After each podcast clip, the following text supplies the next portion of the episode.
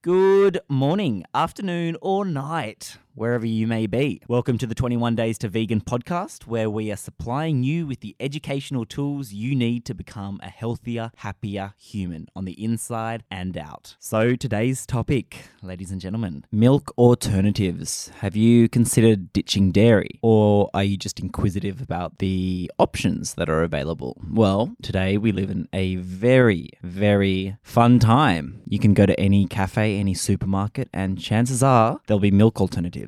There are plenty of reasons to ditch the dairy, and I'm not going to go into those on this podcast. That'll be in my calcium podcast, trying to, I guess, debunk the myth that calcium only comes from dairy milk. Uh, it just simply is not true. But again, I'll get into that on another podcast. So today's chat, I want to talk to you about the dairy alternatives. So whether you're a drinker of coffee, coffee with milk or you like cream or ice cream, whatever it is, I'm here to just talk to you about them and let you know just how great they are and how good they are for you. And also just give you recommendations on my favorites. So many plant milks are actually very similar as conventional cow's milk, but without the negative side effects. So people are stressing about not getting certain vitamins and minerals and calcium and protein and, and what have you. But most of the nut milks and plant milks on the market actually contain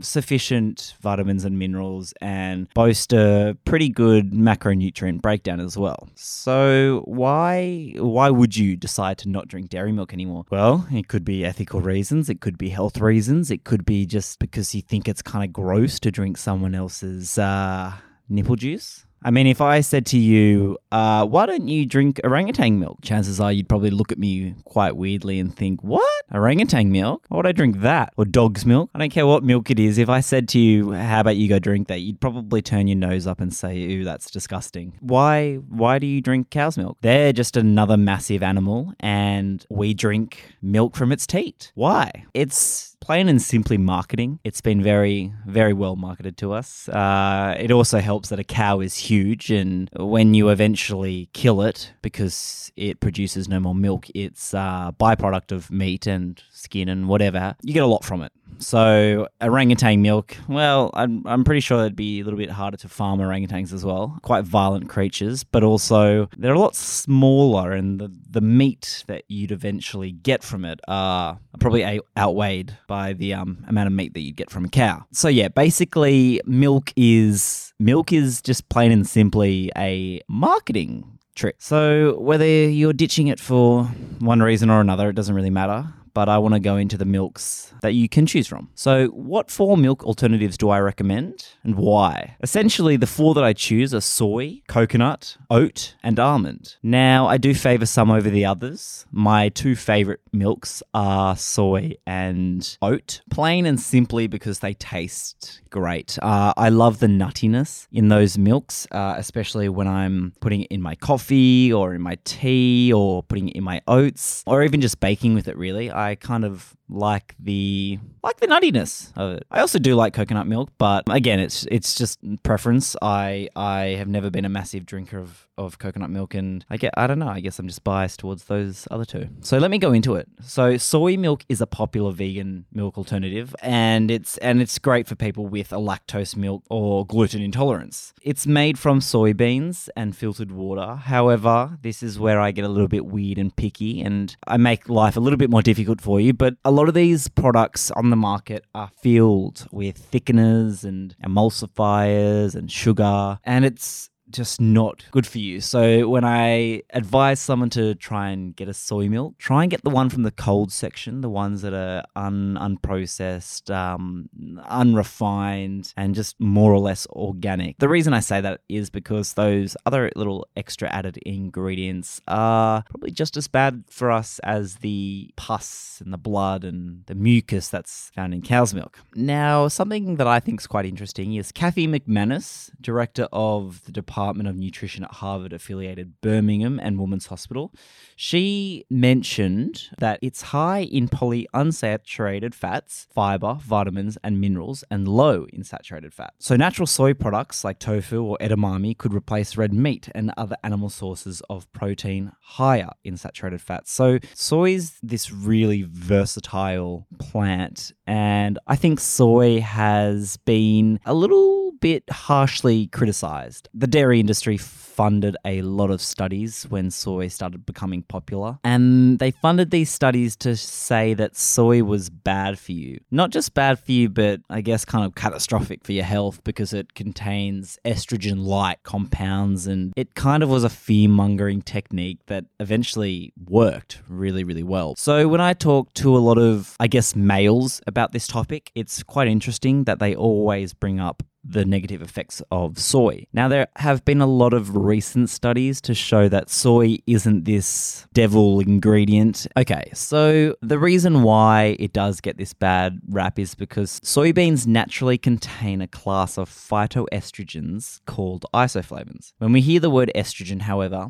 we assume that this means soy has estrogen like effects on the human body. However, this actually isn't the case. Studies have shown that soy seems to lower breast cancer risks, but can also help reduce menopausal hot flush symptoms. So, soy, I guess, has counteracted what people think, and it's actually this selective estrogen receptor modulator, meaning it has pro estrogen effects in some tissues and anti estrogen effects in others. So, this this kind of puts at rest, for the lack of a better word, the whole soy is scary idea. The bad rap isn't deserved, and soy milk is something that I do highly recommend. I will go further into soy on a separate soy podcast just because it is huge. Soy is a massive topic. I mean, we have tofu, tempeh, edamame, uh, a lot of soy based products, soy proteins. I want to really deconstruct what soy is, and I want to finally, once and for all, show to you that soy is something that you should want to consume. Today's podcast is brought to you by Clean Vegan Protein by Body Science, a deliciously clean plant based protein to nourish your body and fuel your active lifestyle while supporting optimal gut health. Made with only premium whole ingredients, it's naturally sweetened with no gluten, no added sugars, no artificial colors or flavors, and definitely no gums or other fillers. It's just a pure protein your body and taste buds will thank you for. It's available in four incredible flavors chocolate, vanilla, berry coconut, and salted caramel. Salted caramel is my personal favorite, and I put it every day in my oats. I also bake with it and make protein balls. So when I'm on the go or need a quick little snack after my workout, I can just pop it in and get that nourishing hit that I need. Try it for yourself today, and you'll start understanding what a real vegan protein should taste like and make you feel like. So the next milk I'm going to talk about is oat milk. Oat milk is probably my second favorite milk alternative. So oat milk is made by blending water and oats and then straining out the liquid and it is relatively new to the market. However, in my opinion, it really is the best milk for porridge and baking and smoothies and it's my second favorite for coffee and tea. Second to soy. This is because it provides uh, a warm, nutty flavor that helps highlight the coffee flavors. Call me a weird coffee connoisseur, but I do enjoy a cup or two. So, oats, as a 100% whole grain, are filled with fiber, plant based proteins, B vitamins, and minerals, including iron, calcium, and magnesium. And all in all, it's a wholesome and nourishing milk alternative that has been shown to create very little upset in people's digestive system. So, this is another reason why I think the milk topic is very interesting. It's because a lot of people do have irritabilities and they tend not to like certain nut or plant milks because they make their tummy a little bit upset. Now, a massive, massive reason for that upset stomach is because you may be drinking nut or plant milks that contain a lot of these additives like emulsifiers, fillers, preservatives, sugar, and a few other nasties. So, this can be a reason for that irritability, but oat milk I've found through, I guess, market research creates the least amount of tummy upset. So let's talk about one benefit of uh, oat milk. Now, this isn't a widely researched area, but there is a fiber found in oats called beta glucan, and it has been shown to improve cholesterol. And it also provides prebiotics, which fuel your body's probiotics and essentially helps your friendly bacteria grow within your gut. So, eating foods with this fiber has been shown to increase immunity and gut health. However, the amount found within oat milk is a little bit contentious as to whether these effects will actually come into action, but nonetheless, I'm sure there'll be studies done within the next few years to put that to the test. But nonetheless, it's a great, great milk. Any plant milk, I mean, I'm biased, I guess, because I am a vegan, but researching the benefits of plant milks as opposed to dairy milk, it's a clear winner from plant milks. Very, very little downsides and huge, huge upsides. I should do a podcast. I think I will do a podcast on, it'll be, I guess, one of those hashtag dairy is scary type podcasts. It's not going to be a propaganda filled podcast, but I'll touch on the reason why dairy isn't necessarily the best option for a human. So, third milk is almond milk. Now, it's one of the most popular milks on the market because of its rich texture and smooth flavor. It's a it's a fairly easy milk to make on your own. You just blend up your almonds and filtered water, then you strain out the pulp and voila, you're left with a really nice almond milk, which is great for porridge as well, I'll add. If you if you want something that's really subtle on flavor, I personally think almond milk doesn't have much of taste, so I always recommend almond milk for those who love the taste of their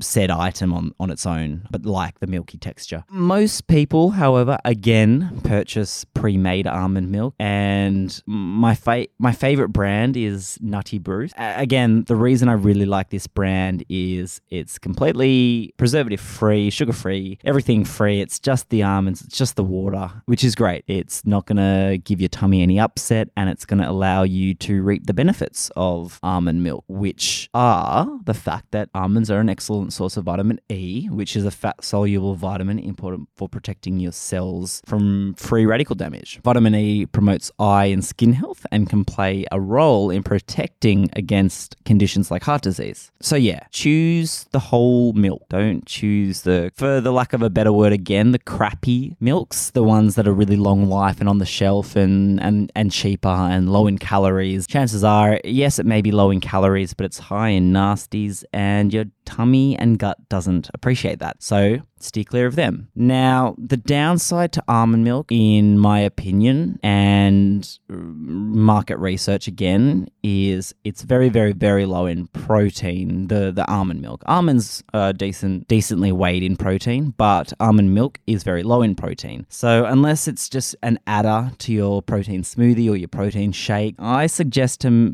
to maybe not use this if you're not getting a lot of protein in your diet. Try and opt for something that's a little bit higher, just so you're slowly accumulating your protein throughout the day because I do know that a lot of people overestimate how much protein they're eating. But it, it's just something to look out for if you're looking for protein in your plant milk. Don't opt for almond milk. And lastly, coconut milk. Coconut milk uh, comes from the flesh of mature brown coconuts. It's a great alternative if you don't like soy milk. It's it's kind of similar. It's creamy and it mixes well with coffee, tea, and is great in smoothies. As the coconut flavor is quite nice. So if I do want to make something a little bit more tropical or nutty in respects to coconutty. I'll add coconut milk or coconut cream. And coconut milk is classified as either thick or thin based on consistency and how much of it is processed. So, thick coconut milk is solid coconut flesh, finely grated and boiled or simmered in water. Then the mixture is strained through a cheesecloth to produce thick coconut milk. Or thin, which is after making thick coconut milk, it's the grated coconut remaining in the cheesecloth is simmered in water and the straining process is repeated. So, if you want a less processed coconut milk, opt for the thicker one. If you want a nice filtered, watery coconut milk, then opt for the thin one. So, coconut milk also contains MCT oil, which is a medium chain triglyceride, and these help with increasing your metabolism and help you lose belly fat. And all in all, it's it's something that's really good for cognitive ability as well. However, the low levels in coconut milk uh, may not actually give you these benefits, although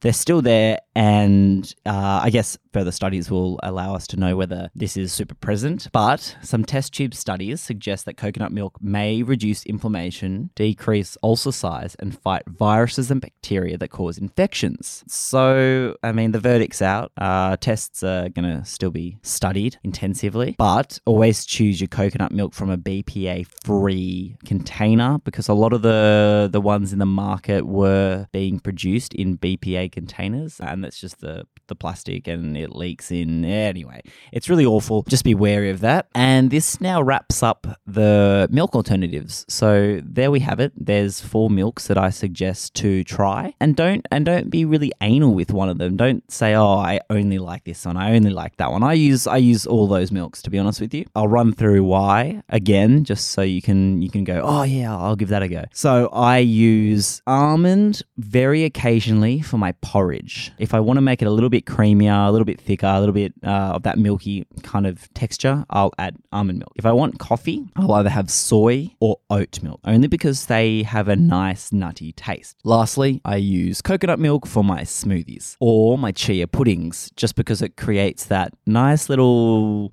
ah, that coconutty taste. So if you like that tropical vibe feeling, then go for that one. All right. Thank you so much for listening in. I hope you enjoyed that. I hope that was just like a little nice introduction to milk alternatives. I'll see you next week. Bye.